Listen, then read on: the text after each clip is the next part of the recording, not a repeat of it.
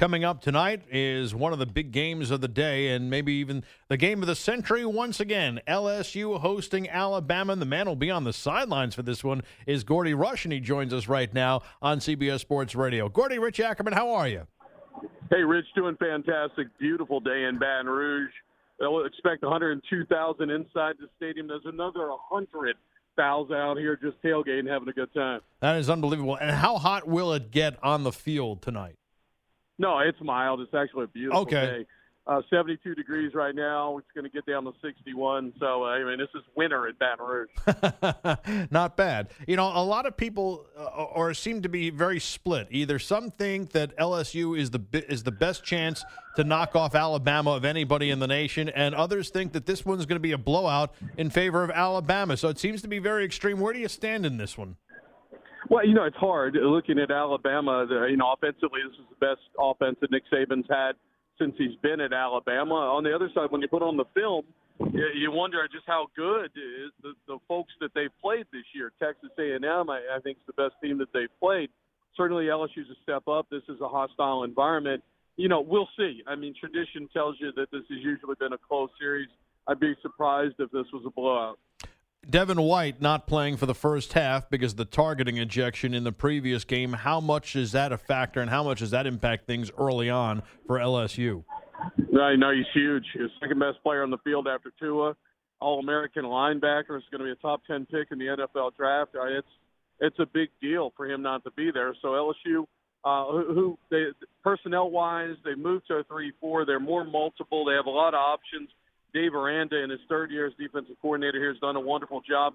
So he'll be able to mix and match. It won't be just one person, but they'll look forward to having him back in the second half. I think even though football's a team sport, we tend to look at individual matchups. And Greedy Williams going up against Jerry Jeudy. Uh, you know, Williams obviously has a little more experience, but you know, Jerry Jeudy does have Tua Tagovailoa on his side there. So who gets the better of that matchup? Well, I, I don't know, and I think it's one of the key matchups. You can put Grant Delpit, who I think uh, on an All-American course is strong safety.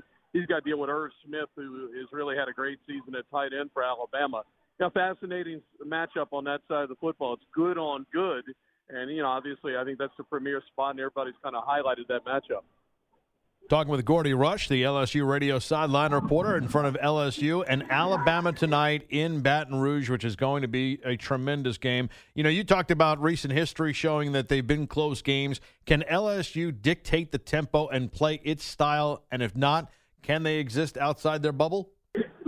Well, I think that's a big question too. A couple weeks ago in Georgia, LSU did do that, and keep in mind, you know, Mel Tucker and Kirby Smart uh, both came from the Nick Saban tree, same defense, and what they did, Rich, is they were able to run tempo, and and uh, what the, you do with tempo against uh, a team like Alabama is that they want to substitute. They have a lot of specialty packages, and then Nick Saban, you know, it's been said he's got all these different exotic-looking blitzes.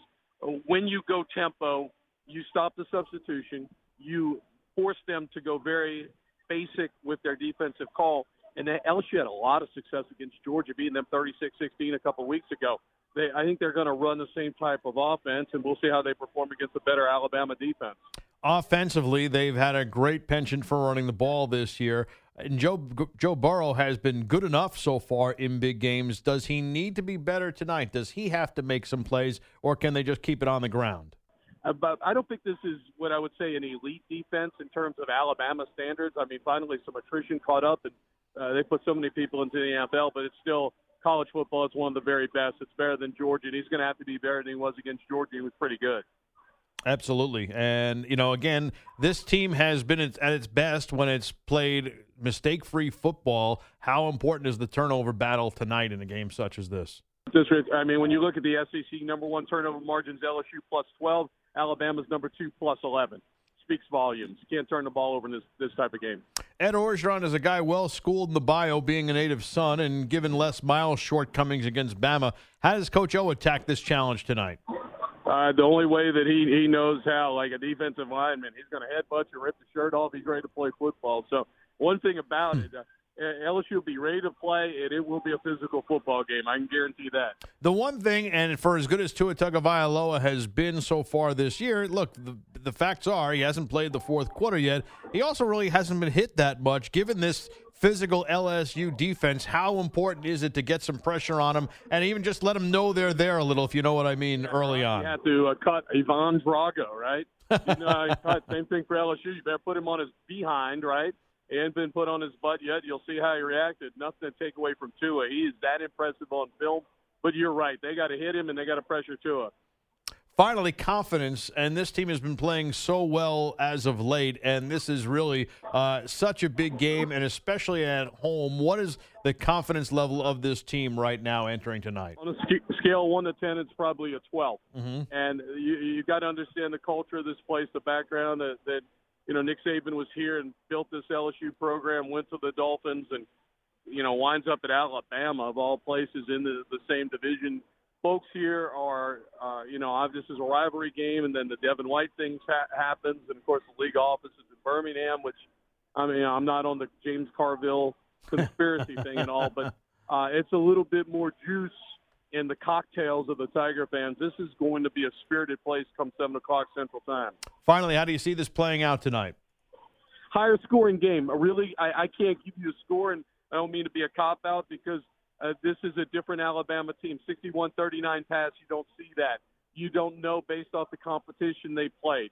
Georgia, it reminds me a little bit of Georgia before LSU played them. They really didn't play that much of a, a schedule, and, and we saw what happened. I think Alabama's better than Georgia.